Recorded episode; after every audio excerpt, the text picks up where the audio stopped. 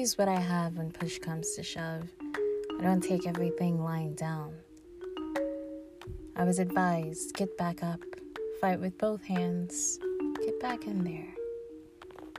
Though the mountain seems so tall, and you're losing at every turn, perhaps this is the moment that you've been waiting for. Victory is not just for them when all your hope is lost and it feels like zero to one all over again. Rethink.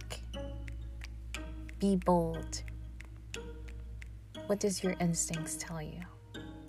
Even after the days passed, what do your gifts remind you of?